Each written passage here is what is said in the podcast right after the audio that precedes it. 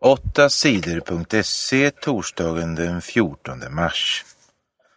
Argentinare blev ny påve. Katolska kyrkan har fått en ny ledare. Den nya påven heter George Mario Bergoglio och är 76 år. Han kommer från Argentina i Sydamerika. Hans namn som påve blir Franciscus den första. Det är första gången som kyrkan får en påve från Sydamerika. God kväll kära bröder och systrar, sade påven när han kom ut på sin balkong för att visa upp sig för folket på Petersplatsen i Rom. George Mario Bergoglio tar över som påve efter Josef Ratzinger. Ratzinger berättade för en månad sedan att han skulle sluta som påve. Katolska kyrkan är känd för sitt motstånd mot homosexuella. Den nya påven vill inte att homosexuella ska ha rätt att gifta sig. Han vill inte heller att homosexuella par ska få adoptera barn. Han är också emot att kvinnor ska ha rätt att göra abort. George Mario Bergoglio har också anklagats för att ha hjälpt militärerna när landet Argentina var en diktatur. Sverige blev fyra i Algarve Cup. Det blev ingen ny seger för Sveriges damer i Algarve Cup i fotboll. Sverige förlorade matchen om tredjeplatsen i turneringen. Norge vann matchen med 7-6 efter straffar. Sverige ledde matchen med 2-1 tills det bara var någon minut kvar att spela.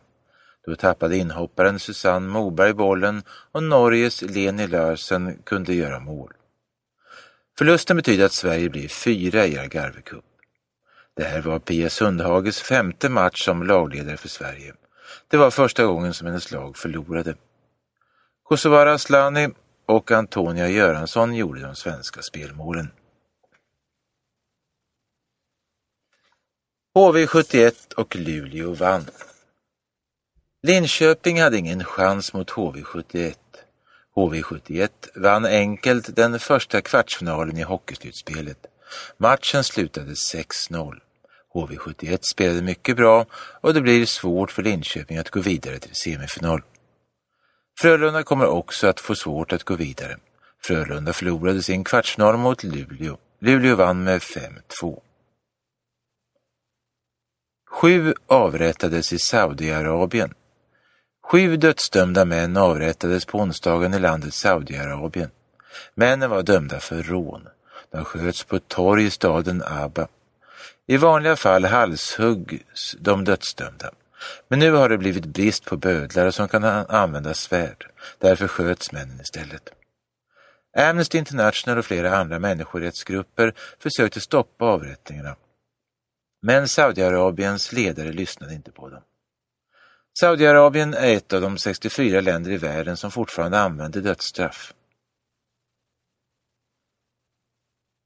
Tunisien fick en ny regering. Landet Tunisien i Nordafrika har fått en ny regering. Politikerna i landets riksdag godkände på onsdagen den nya regeringen. Regeringen leds av det islamistiska partiet Ennahda. Men flera andra partier är med i regeringen. Det har varit oro och bråk i Tunisien efter mordet på den populära politikern Chokri Belaid i februari. Många människor är missnöjda med landets ledare. Tunisiens ekonomi är dålig och massor med människor är utan jobb. För några dagar sedan tände en arbetslös man eld på sig själv. Det var en protest mot landets politiker. Johan Olsson kan inte åka i Holmenkollen. Johan Olsson vann guld på femmilen i skid-VM. Han blev stor hjälte efter bragdloppet som gav guld. Många norrmän hade hoppats få se Olsson åka i femmilen i världscupen i Holmenkollen till helgen. Men så blir det inte. Johan Olsson är förkyld och kan inte vara med i tävlingen. Men Johan Olsson hoppas kunna vara med i världscupens sista tävlingar i Falun och Stockholm i nästa vecka. Tjuvjakten på varg ökar. Det har blivit många fler vargar i Sverige de senaste åren. För tio år sedan fanns det 65 vargar i landet. Idag finns det mellan 330 och 400 vargar i Sverige. I vinter blev det ingen jakt på varg. En domstol stoppade jakten sedan EU och flera miljögrupper protesterat. Men många vargar dödas i alla fall. Allt fler vargar skjuts av tjuvjägare. Tjuvjakten har ökat mycket de senaste åren, säger vargexperten Olof Liberg. Ny rättegång mot svartsjuk man. Den svartsjuke 28-åringen trodde att flickvännen hade varit otrogen. Han tvingade ner henne på sängen och körde in fingrarna i hennes vagina. Han ville kolla om hon hade haft sex. Mannen dömdes för våldtäkt i tingsrätten men hovrätten ändrade domen och sänkte mannens straff. Hovrätten sade att det inte var någon våldtäkt utan dömde mannen för brottet olaga tvång. Många människor blev arga när de hörde om den ändrade domen men tyckte att domstolen gjorde fel som sa att det här inte var en våldtäkt. Riksåklagaren klagade på domen. Nu skulle det bli en ny rättegång i Högsta domstolen. Vi hoppas att Högsta domstolen säger att det här var en våldtäkt, säger kvinnans advokat Marianne Järgenius. Hinduiska tempel attackerade i Bangladesh.